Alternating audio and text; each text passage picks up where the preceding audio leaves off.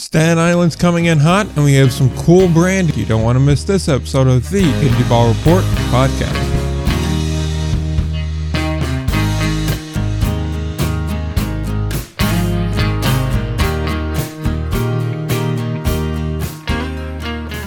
Hey, all right, we're back. He's well. I'm Nick. And how about those Cowboys? Well, uh, now there there is some other Cowboys, but for for just regular purposes, the uh, as far as the Dallas Cowboys, man, that was that that was predictable, wasn't it?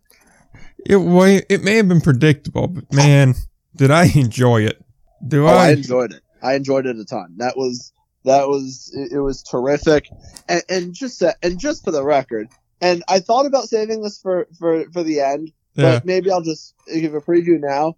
Yeah. I'm sorry, Dak. Like, I'm sorry, Dak, that you that you're angry that you don't know the rules. The ref has to touch the ball. yeah.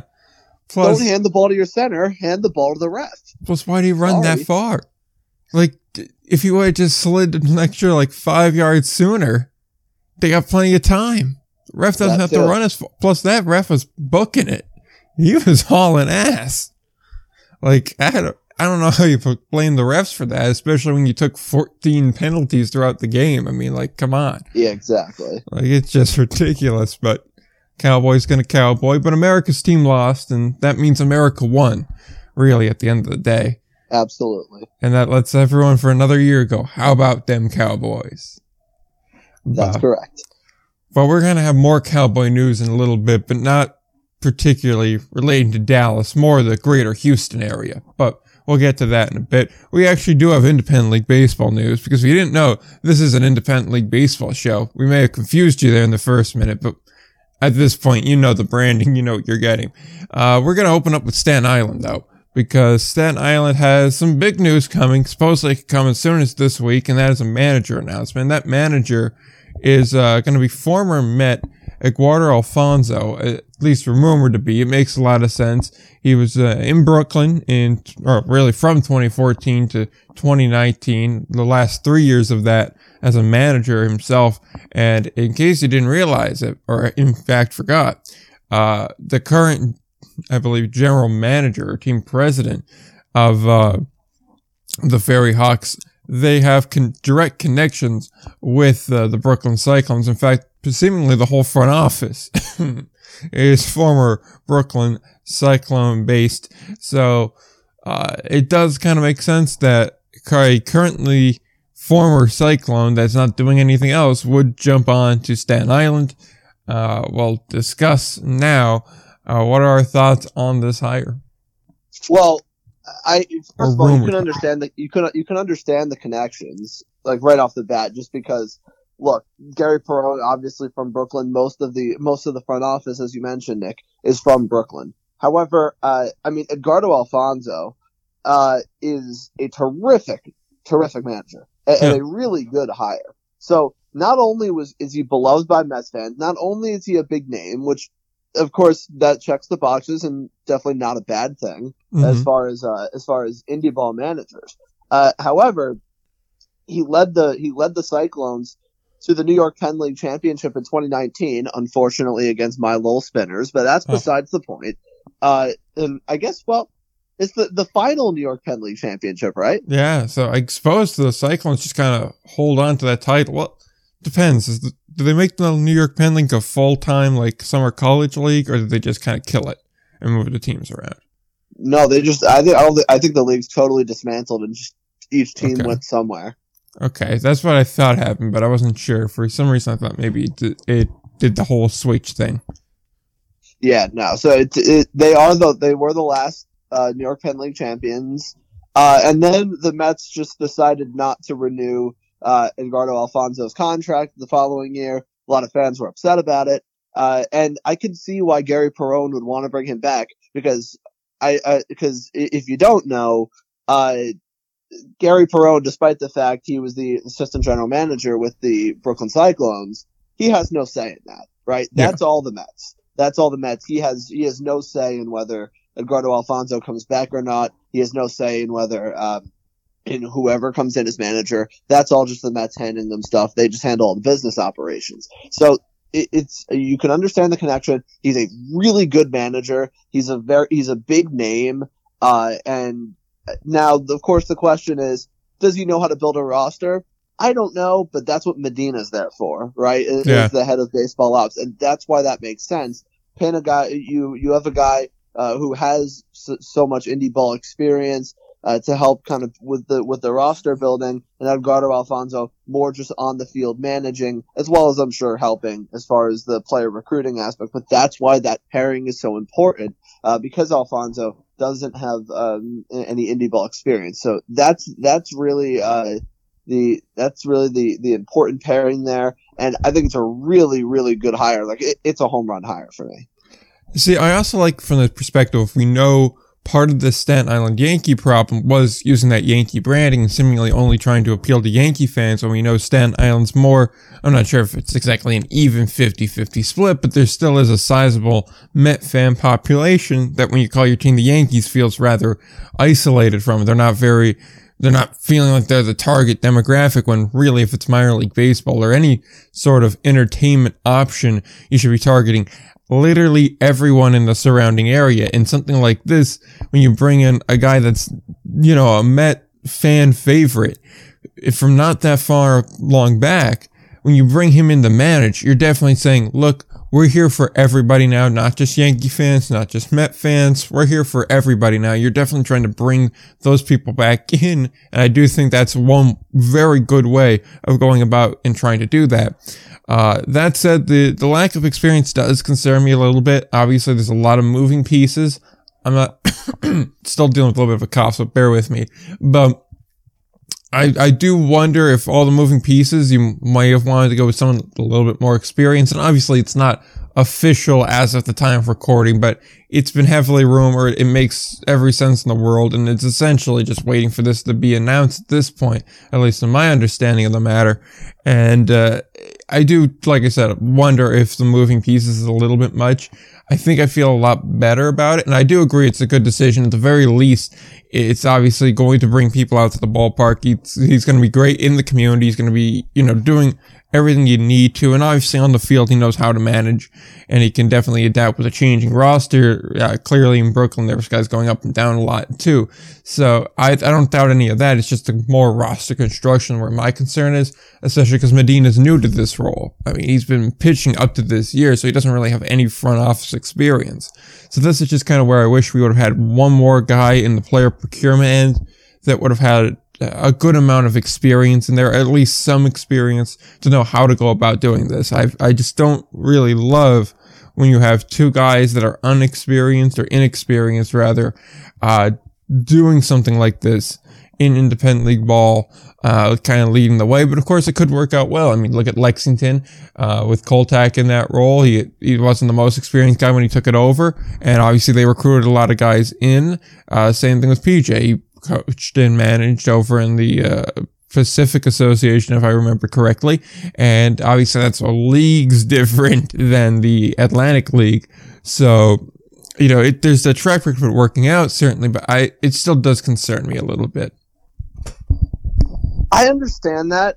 Uh, I do understand. I, I do get that perspective. However, I think that just because I don't really worry about Medina in the sense that he has been a player in indie ball for so long, so he kind of so he understands how that all works, right? And I- I think if you were to bring in, if you were to bring in somebody, um, I don't know, just from a, a major league front office, uh, in whatever role they may have been in, uh, and then you put them in, in indie ball. eh, Okay, maybe it's uh, maybe it's a little tougher when they just don't really know how indie ball works. I think Medina um, does provide that, even if he doesn't have experience in player procurement, he does have experience in just how indie ball works. He sees how the rosters are built. He sees how the, uh, uh, he sees how the changes are made um, mid-season uh, or at the beginning of the season, or maybe towards the end when you when you really just need some guys for a couple weeks. I think that it's a good fit, and I'm not so much worried about that just because Medina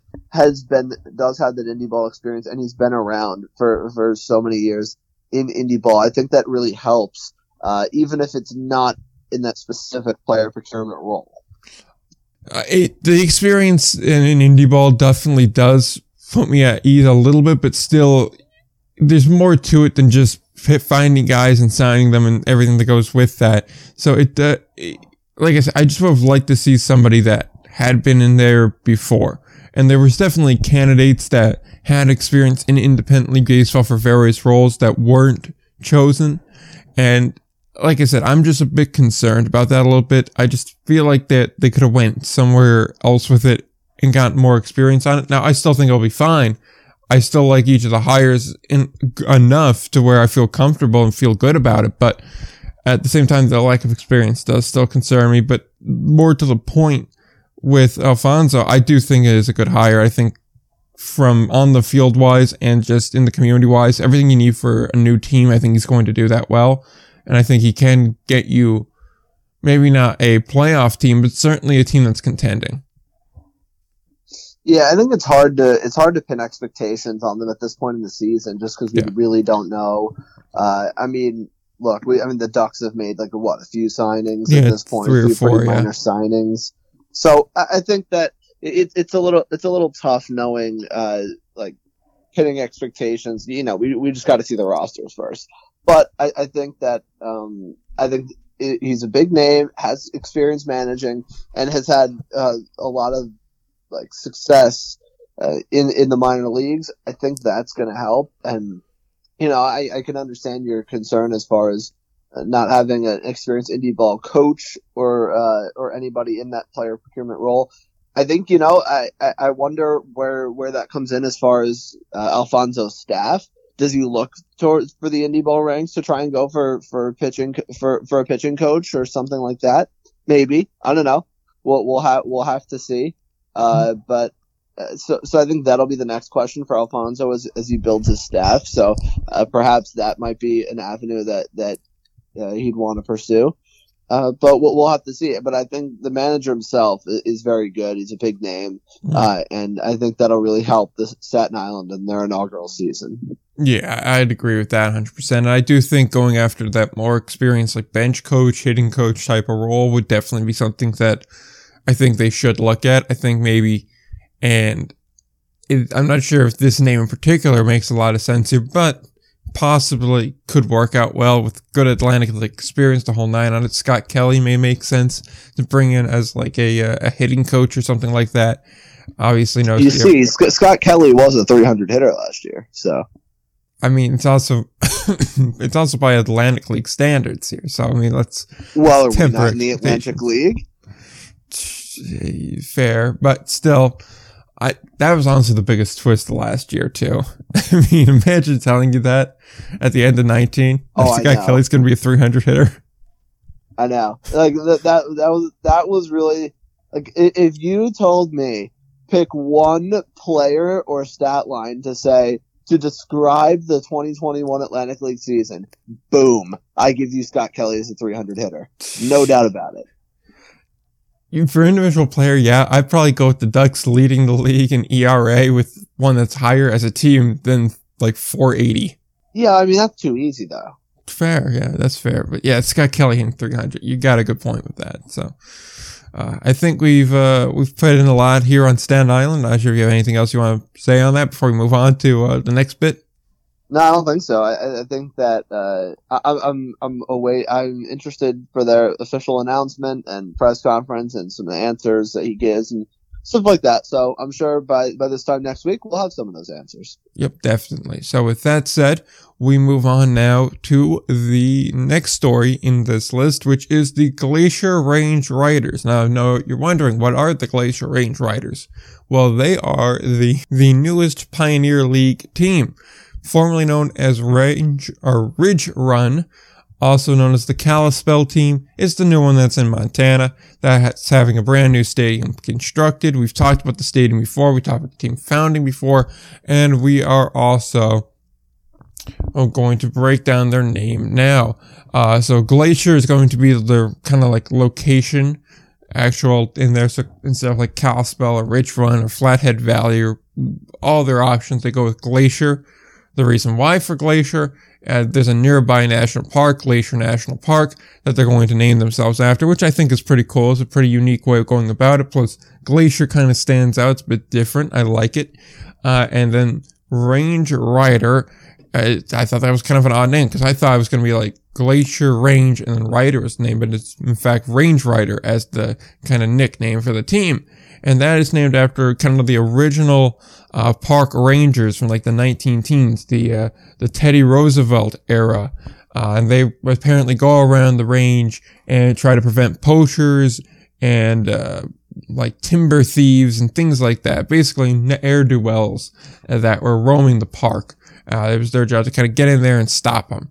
So, like I said, basically park rangers. So, uh, we're gonna have the the logos and everything linked in the show notes if you want to check those out. But they're pretty cool. They're uh, kind of like different types of animals you'd find in the region dressed up as park rangers and things like that. So all in all, a pretty good branding, pretty good design. Liking the name, it's growing on me a lot. Uh, type design, so you know, you know you're getting. But overall, I like the name. Yeah, I have to admit, when I first saw that uh, the Glacier Range Riders, I was very confused. Yeah. Uh, I was kind of like, what on earth? Like, and what? Of course, the name like Glacier. I I, I kind of assumed like, all right, there's got to be some sort of like at least former glacier near nearby. Uh, the national parks that, uh, of course, the, the national park in, in Montana, pretty famous one. Uh, so I assume it had something to do with that. Uh, but I think now after reading a little bit more about the historical significance, I think I like it a little.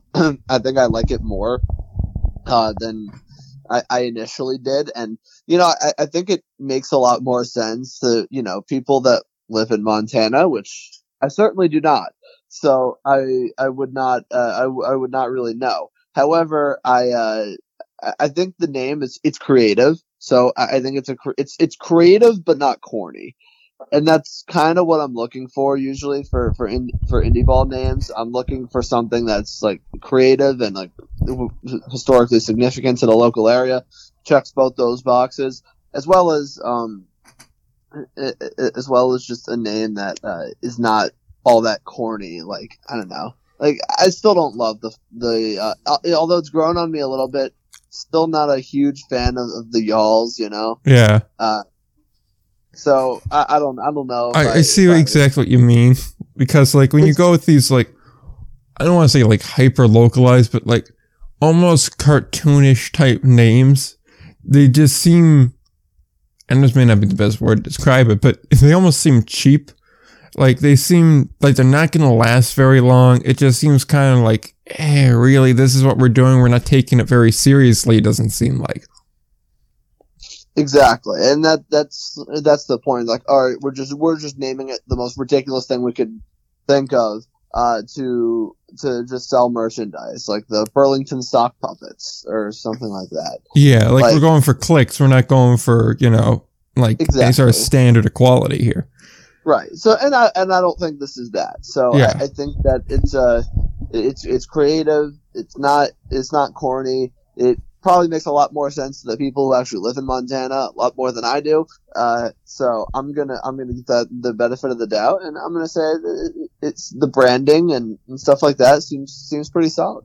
Yeah, no, I, I definitely like the branding. I think it is pretty good for minor league branding too. You incorporate the local area, and the name is pretty pretty solid there.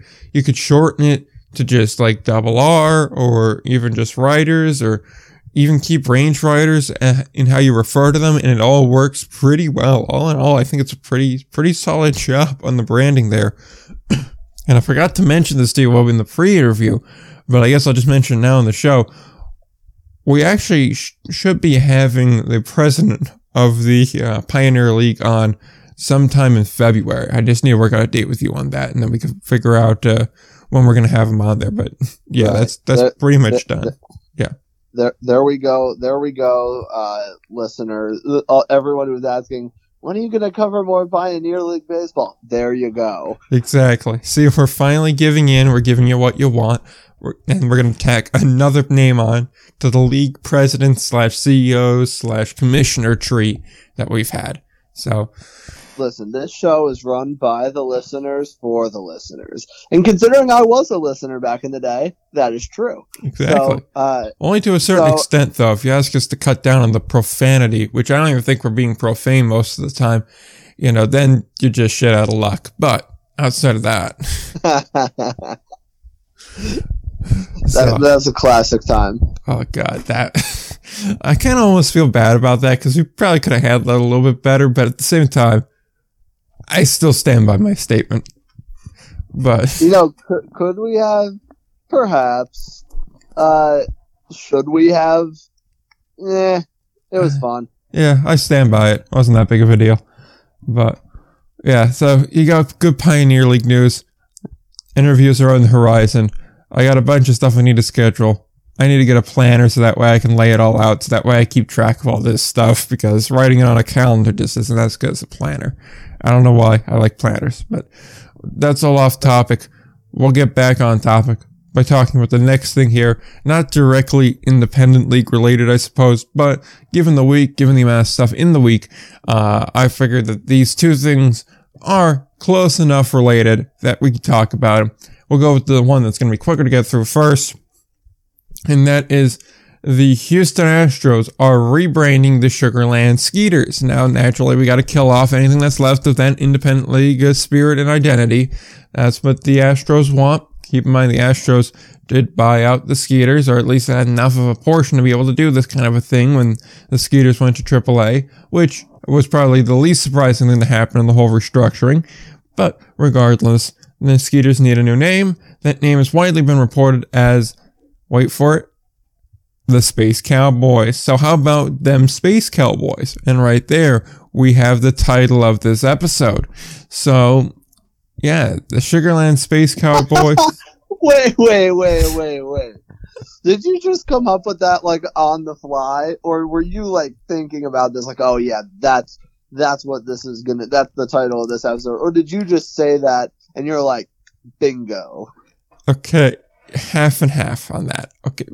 I came up with Oh. on the fly yesterday, and I was like, oh shit, that works good for the title. We're gonna run with that. So, like, I was I was hoping it was totally on the fly. That would have been really impressive. you can believe whatever you want. I don't want to take the magic from you like Disney World. But regardless, uh, presumably the name for Space Cowboys refers to the NASA region, you know, in Houston. It's big for NASA, big space, and space and Space Cowboys. And then the other part is probably just Texas culture, being cowboys and things like that. Uh, I am afraid that this team may go ahead and do something boneheaded in the bottom of the ninth, like, I don't know, laying down a bump with two outs. So I'm concerned about that. But regardless, uh, Space Cowboys is the name. You know, if it was like a new team starting, I'd be like, eh, it's whatever on a name. But Sugarland Skeeters just seems like better than Sugarland Space Cowboys. Yeah. Um, you could kind of, and again, let, let's how a lot of this was was written. The Astros are rebranding the Sugarland Skeeters. The Astros gave them this name. Yeah. You can tell because the Astros gave. I I I like the um the uh the I like the first name the uh, uh the Glacier Range Riders. Yeah. Not a fan of this at all.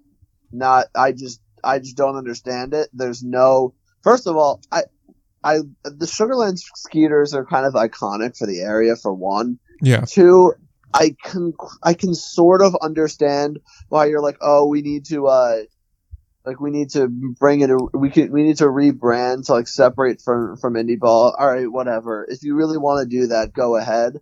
But the Space Cowboys, like it doesn't seem like there's really any historical significance to it. Like there of course, we get there's like a movie Space Cowboys that was you know, some of it was shot in Houston, but the movie wasn't very good. Yeah. There, there's yeah. there's The a line from country the song. Well, but yeah, the Kacey Musgraves song and then the line from the Steve Miller Band song. You know, but Yeah, like it just it just seems corny. It's not well thought out. It's not historically significant. It, it doesn't. It, it's just not a very good name. I think I'm just really, really not a fan of it. And you can tell that the Astros were the ones behind this, and not the Sugarland Skeeters themselves. It just. I'm all right with the rebranding, but the Space Cowboys just doesn't really make a lot of sense. Yeah, like you could tell th- there's no benefit for the Skeeters themselves to rebrand, especially when they've been there for like 10 years now, where they've had 10 years of brand identity built up, 10 years of marketing the team as this, 10 years of, you know, pretty much success here because you wouldn't have tried to buy them out and make them affiliated if they weren't successful, if they didn't have a good facility, if they didn't know what they were doing. And it just kind of seems like, you know, everything that we rag on Major League Baseball for coming back around where it's like, hey, we're going to come in and make a change that really isn't all too harmful, but just is really unnecessary. And like you were doing a good job running your own thing, but we just don't really like the way you're doing it. So we're going to make you do it a little bit different. It, that's just what it seems like to me. Then also it just is like, it seems lazy to be honest. It's like, okay. Very lazy. That's a good way to put it. Yeah, it's like Sugarland's just outside of Houston. Houston's known for space. We'll go with space. Yeah, that's a good starting point. We need a space thing. And then we need like a noun to go along with it. Okay, we could go with Texans. Nah, nah, nah. That's too close to Houston Texans. Can't do that. All right. Can't go with Rangers because they're already a, oh, another major league club, so that'd be confusing. All right. Well, what else is there?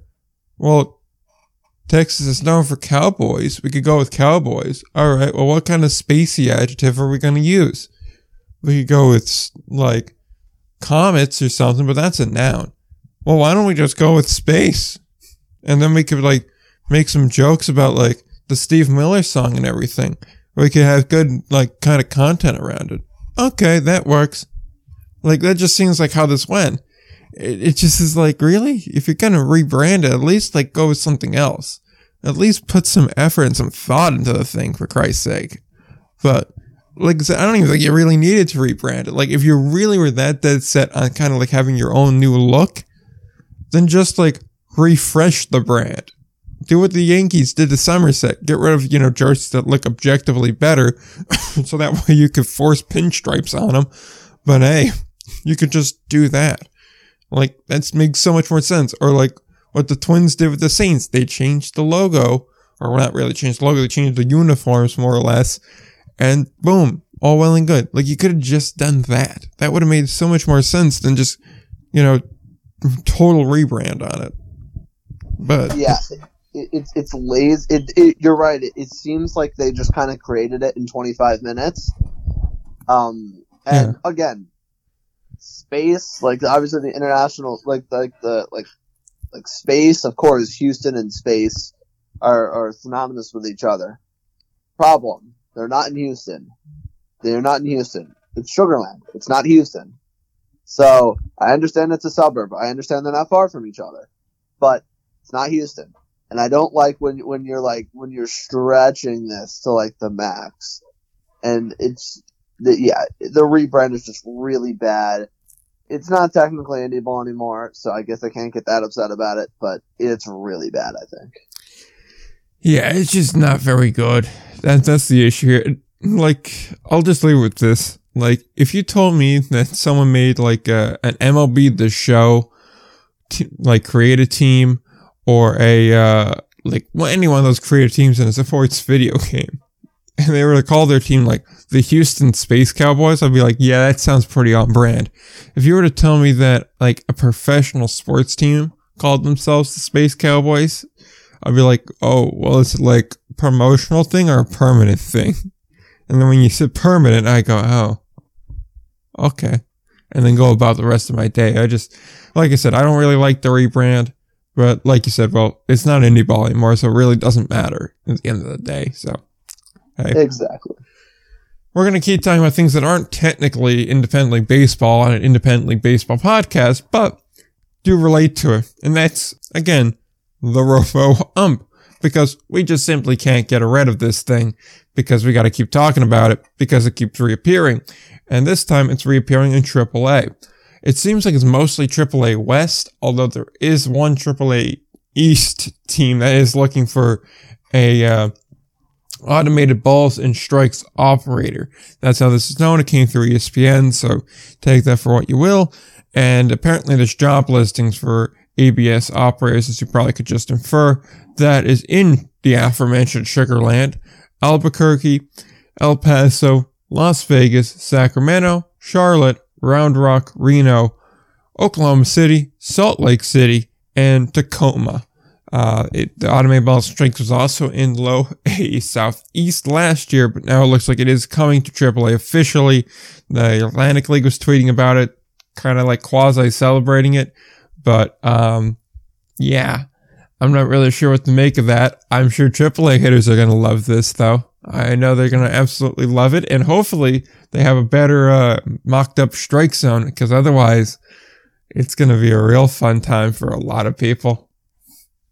Yeah, people are about to see this on a lar- on a larger scale.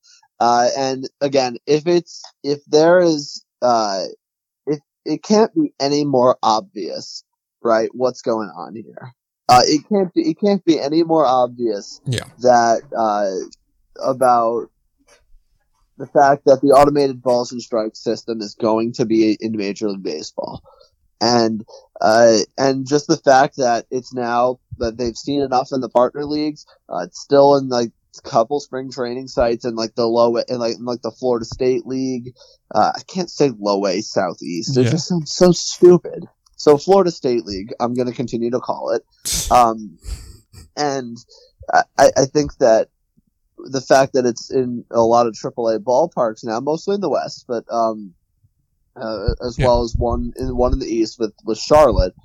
Uh, I think that it's so obvious now that it's uh, that it's going to be um, that that it's going to be in Major League Baseball rather soon. This is the last step.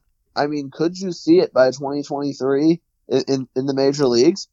It's quite possible, and I think now more than ever, we've now seen a firm, t- uh, a more firm timeline that if they're that if the MLB is satisfied with this, this will be in Major League Baseball games by 2023.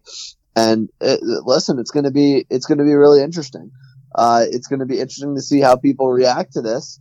Uh, if that if it's just the exact same system that's been used in Atlantic League play, uh, and so it's gonna and you're gonna see a lot of you're gonna see MLB players getting used to this when either they are like been optioned to AAA maybe or when they're on rehab stints, you'll see them get used to it as well as prospects, right? Yeah. Uh, and this is this is the biggest step uh, that we've seen from a, from automated from the automated balls and strike system. I don't like the term robot umpires because Yeah. it's not really a robot umpire because there is an umpire behind home plate. yeah. That's just how I view it. I hate the robo ump term.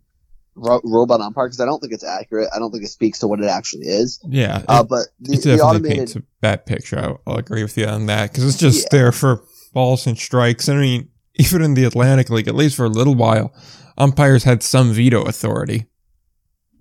Right, but I think the only veto authority they had is if like the ball like bounced like in front of the plate and like bounced like through the strike zone. Okay. The computer can't really read that. Uh, cause it's just like, oh, the ball's there. Like, I, I don't, I don't know where the, I don't know if it hit the ground like, like 10 feet in front of the plate and bounced up. Uh, so the, the, I just know it went, it went through the imaginary box. So, uh, so that that was really the only veto authority that they had. It wasn't like I don't agree with that. I think that's way outside ball. Like it's not. It, that's not really. That's not really the veto authority that they had. Yeah. Oh, okay then. Yeah, I got nothing else to add. Really, it's just like yeah, it's here. Listen, I think that this is that this is really the sign, the telltale sign that the MLB and Rob Manfred want this in to the game by 2023. And whether it happens in 2023 or 2024, there's one thing for certain: it's coming. So if you don't like the automated balls and strike system, hate to tell you, you're gonna have to get used to it because it's going into major league. It's going into major league games really soon, especially if it has. I don't even want to say if it's successful in AAA, but if it's like passable enough that the uh, if it's passable enough that there's not as much complaining that there's not like a full scale riot among players and umpires. That's what I think the MLB determines as, as a success because they just don't care about bad publicity. So I think that, um, listen, I, I, I think that the, I, I think this is the most prominent sign that this is coming, and so people are going to have to be ready for it. They're going to have to accept it because it's the future, and it's very, very close. Yeah, I agree with that. It's, it's going to happen. Plus, there's an open CBA to be right now where you could just pretty much dump whatever you want into it. You put in a timeline on it, and boom, it's there. And it just seems like they're they're ready to move on to it. So hey, and there's a large chunk of fans that are you know ready for it. So if there's a large chunk of fans that are ready for it, whatever the players want and whatever the umpires want really doesn't matter all too much as long as they're allowed to do it according to the CBA. So Yeah, the umpires have no power. Yeah, Like they, they agreed they agreed in their last labor negotiations that the uh, that the MLB could do this when they wanted, but the, the umpires have no power whatsoever. yeah, that it's just gonna kind of happen. So, so that's all we really got for the week. I got nothing really else to add on that. I think we'll pretty much said it all. And even if he didn't, I I don't know what else to add. So, uh, that's pretty much where we're at. We're gonna have an interview for you next week, or not next week, but you know, beginning of February.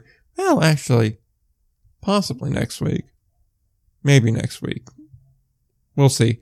Um, depends if I can beat this little bit that remains of a COVID cough or not. That's really the determining fact here because I can't really do an interview uh, coughing every two minutes or so. Uh, but that said, we'll get to the plugs and then we'll get out of here. If you want to follow the show, you can do so on Twitter at IndieBallPod. You can do so on Instagram at ALPB underscore news or at Indie Ball Report. Both places we post a lot of cool stuff, uh, articles, we tweet out things, you know, this is where you can stay up to date, pretty much get a good read on what we're going to talk about on the show. Uh, so if be sure to follow us there. You can also follow along on the website. That's where we got all the show notes, so links, including the picture to the Glacier Range Riders logo and everything uh, in the show notes on the website, uh, including the episodes and the articles that get posted on social media get posted there as well. Uh, that is indieballreport.com. Be sure to check that out. And then uh, on top of that, they just you know, like, rate, review, and subscribe wherever you find podcasts. TuneIn, Stitcher, Spotify, Podomatic, Google Podcasts, Amazon Music, Deezer. Uh, like I said, pretty much any major podcatcher, we're on it. So be sure to listen uh, there as well. Um, with that said, I don't think, uh, do we got anything else left to add? Uh, only thing I have to add is one, which is with the point I already previewed. Cowboy fans, stop complaining about the refs. They did nothing wrong in, in that in that sense. Your quarterback needs to know the rules, and also Dak Prescott, despite like not knowing the rules and completely blowing it by not getting down earlier, as you mentioned, Nick. Yeah. Uh, not only that, you then have the audacity to go up and condone um, Trash to go throwing. up and to go up and condone uh, and praise the fans for throwing trash at the refs. Well, you know what? You're a piece of trash, Dak Prescott. If you actually believe that, like, it's terrible that you you can say whatever the hell you want and like take your fine or whatever, but that is insane that you're condoning fans throwing trash at refs when they did nothing wrong. Why don't you take responsibility for the mistake that you made and be a man about that? So that's all I have to say about Dak Prescott. I I lost a ton of respect for him for what for for what he sat up there and said and just and refused to take responsibility for his own mistake. Instead, saying, "Yay, good job, fans throwing trash at refs." Yeah, it is encouraging poor behavior. I mean, like it's. I was surprised when he went up there and said, "Oh, that's the case. Well, good, on, good on him." I was like, "Oh, okay." I was like, "That it's really your fault." But all right. Plus, I mean, if we really want to get down to it, if you look at the clock, the Cowboys gained about eight seconds on that because when they respawned the ball, there was more time put back on the clock from the Niner, you know, failed uh, failed uh, third down conversion. And then when the Niners took the timeout, the clock should have been at 38 seconds, but it was at 40 seconds. So the Cowboys got way more time than they actually should have. So everything about that is just kind of fine to me. Uh, as far as things to add, uh, let's see. I, this would be the last episode before Henrik Lundqvist night. So Henrik Lundqvist, number retirement. Looking forward to that. Deserves the honor. That's all I really got to add. And I know Henrik Lundqvist would never condone trash throwing. So, because he's a good guy. and he's he pr- not. he's pretty much good at everything except for handling a puck. But literally everything else, he's perfect. It's, it's quite impressive. Henrik is very anti-throwing trash at refs, and I respect that. I respect that about him.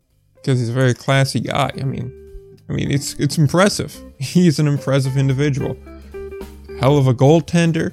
He can model. He can play the guitar. He can do the studio work. He can just do basically everything. I'm, I'm thoroughly impressed with Henrik Lundqvist. But, but yes, so that's all I got to add. I don't think we have anything else left to say. So until next time, don't forget to play ball.